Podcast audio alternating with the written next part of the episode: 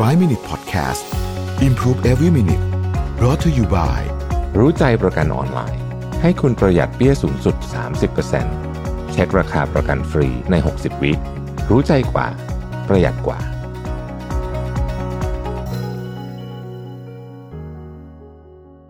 สวัสดีครับ 5 minutes นะครับ อันนี้เป็นตอนสุดท้ายละ จากหนังสือเป็นคนอ่อนไหวง่ายให้มีความสุข นะครับผมคิดว่าเป็น part ที่น่าสนใจนะคือเขาตั้งคำถามบอกว่า มันมีงานที่เหมาะ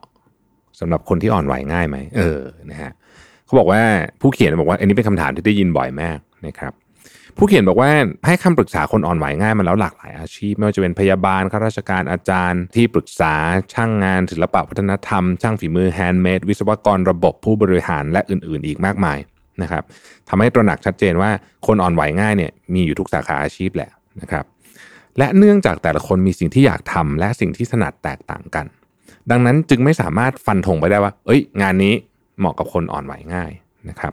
ยกตัวอย่าง มีคนบอกว่าเออเนี่ยชอบทำงานพยาบาล เพราะว่าชอบช่วยเหลือดูแลคนที่กำลังลำบากนะครับ ไม่กี่วันต่อมาก็มาขอคำปรึกษาบอกว่าเออจริง ๆ ก็อยากจะเป็นอยากจะเป็นที่พึ่งให้กับคนลำบากนะแต่รู้สึกว่าบางทีมันก็ รู้สึกว่านิสัยตัวเองไม่ค่อยเหมาะกับงานนี้อะไรแบบนี้เป็นต้นนั่นนะครับ เธอบอกว่าแม้ไม่มีคำตอบแบบฟันธงให้ แต่ว่าอย่างน้อยเนี่ยการให้คำปรึกษากับคนอ่อนไหวง่ายมา เยอะๆหลายร้อยคนเนี่ยนะฮะทำให้เจอ pattern ฮะ pattern pattern ที่ต้องบอกว่าเป็นเงื่อนไขแล้วกัน เงื่อนไขที่ทำให้คนอ่อนไหวง่ายมีความสุขและอิ่มเอมกับการทำงานนะครับ ซึ่งมี 3 ข้อดังต่อไปนี้ 1. ความตั้งใจคือความตั้งใจคืออะไร คือสิ่งที่อยากทำหรือว่าสิ่งที่เห็นว่าดี 2. จุดแข็งก็คือสิ่งที่ถนัดและ 3. สิ่งแวดล้อมครับสิ่งแวดล้อมในที่ทำงานและเงื่อนไขการทำงาน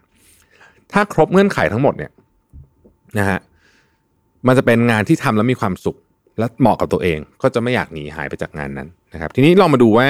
3 กรณีใหญ่เวลาคนอ่อนไหวง่ายกลัดกลุ่ม เช่น งานนี้เหมาะกับฉันจริงหรือเปล่าอะไรเนี่ย มันมีอะไรบ้างที่เป็น 3 กรณีใหญ่ข้อแรกฮะงานน่าเบื่อ งานน่าเบื่อคืออะไร เออ เราลองคิดดูงานน่าเบื่อคืออะไรนะครับงานน่าเบื่ออาบางคนจะบอกว่าไม่ใช่งานที่อยากทำนะฮะ ไม่สนใจผลิตภัณฑ์หรือบริการของบริษัทนะครับ กรณีนี้เนี่ยมักจบลงที่เงินเดือนดี คนนี้ที่ทำงานใจดี แต่ทำอะไรก็สลัดความรู้สึกน่าเบื่อออกไปไม่ได้ มองไม่เห็นว่าทำไปเพื่ออะไรนะครับ คนอ่อนไหวง่ายบางคนให้ความเห็นด้วยซ้ำว่า ก็คิดอยู่เหมือนกันว่าต้องเรียนรู้เกี่ยวกับงานที่ตัวเองทำมากกว่านี้ แต่มันไม่มีความกระตือรือร้นอยากจะเรียนเลยนะครับ อันนี้คือข้อที่ 1 งานน่าเบื่อ ข้อที่2นะครับไม่ได้นำจุดแข็งมาใช้ให้เกิดประโยชน์กับการทำงานนะครับ ข้อนี้หมายถึงสถานการณ์เช่น พยายามแล้วแต่ก็ไม่พัฒนาขึ้นสักทีเหมือนกับว่าต่อให้ลงแรงเท่าไหร่ก็ยังไม่ราบรื่น หรือว่าอยากเป็นที่ยอมรับในบริษัทมากกว่านี้ แต่ผลงานของตัวเองก็ไม่ได้เลิศเลอขนาดนั้น ใครจะมาสนใจ ยิ่งถ้าต้องทำงานที่ตัวเองไม่ถนัดต่อให้พยายามสักเท่าไหร่ ผลสำเร็จก็ยากจะปรากฏนะฮะอันนี้คือไม่ได้นำจุดแข็งมาใช้ให้เกิดประโยชน์กับการทำงานนะครับ กรณีที่ 3 สิ่งแวดล้อมในที่ทำงาน หรือเงื่อนไขการทำงานไม่เหมาะกับตัวเรานะครับ อันนี้คืออะได้สร้างผลงานที่อยากทำนะฮะได้รับเสียงชื่นชมด้วย แต่ก็รู้สึกว่างานมันยุ่งมากจนเหนื่อยนะครับหรือว่ารู้สึกอึดอัดกับการทำงานแบบสลับกะนะครับหรือว่าเข้ากับคนในที่ทำงานไม่ค่อยได้เลยอะคุยไปคนละทิศคนละทางเหมือนว่ามีพื้นฐานของความคิดที่แตกต่างกันโดยสิ้นเชิงเป็นต้น ในกรณีแบบนี้แม้เนื้อหางานจะเหมาะกับตัวเรา แต่พลังที่ต้องใช้นะ พลังใจเนี่ยมันเยอะมากก็ทำให้บางทีอยู่ได้ไม่นานเหมือนกันนะครับ นอกจากนี้มุมมองด้านคุณค่าที่แตกต่างกันอย่างมากระหว่างตัวเรากับคนอื่นในที่ทำงานอาจจะเป็นเหตุ ให้งานที่เราเห็นว่าเข้าทีกลับไม่เป็นที่ยอมรับความพยายามที่อุตสาห์ทำกลับไม่ได้รับการชื่นชมก็เป็นไปได้อีกเหมือนกันนะครับ การทำงานให้มีความสุขรวมถึงทำงานได้ต่อเนื่อง โดยไม่รู้สึกว่ากำลังฝืนตัวเองเนี่ยจำเป็นจะต้องมี 1. คิดว่าอยากทำงานนั้นไหมคือความตั้งใจ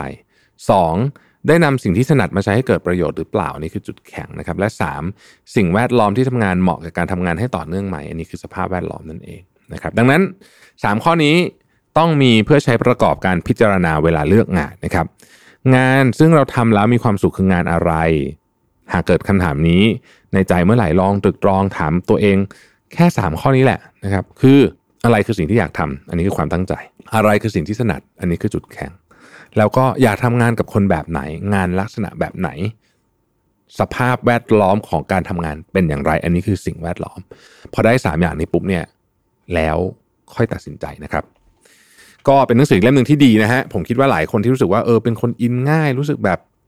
รู้สึกแบบว่าอะไรอะไรก็อินไปหมดรู้สึกเป็นคนเซนซิทีฟรู้สึกรับรู้ถึงอารมณ์ของคนอื่นอะไรเงี้ยได้เยอะมากเนี่ย ลองไปซื้อมาอ่าน ผมว่าอาจจะเข้าใจตัวเองมากขึ้นนะครับ นังสือเล่มนี้อีกทีหนึ่งนะครับ ชื่อเป็นคนอ่อนไหวง่าย ให้มีความสุขคุณทาเคดะยูกิเป็นคนเขียนนะครับ ขอบคุณที่ติดตาม 5 minutes นะครับ สวัสดีครับ 5 Minute Podcast Improve Every Minute Presented by รู้ใจประกันออนไลน์ ให้คุณปรับแต่งแผนประกันได้ตามใจ ซื้อง่ายใน 3 นาที ปรับแต่งแผนที่เหมาะกับคุณได้เลยที่รู้ใจ .com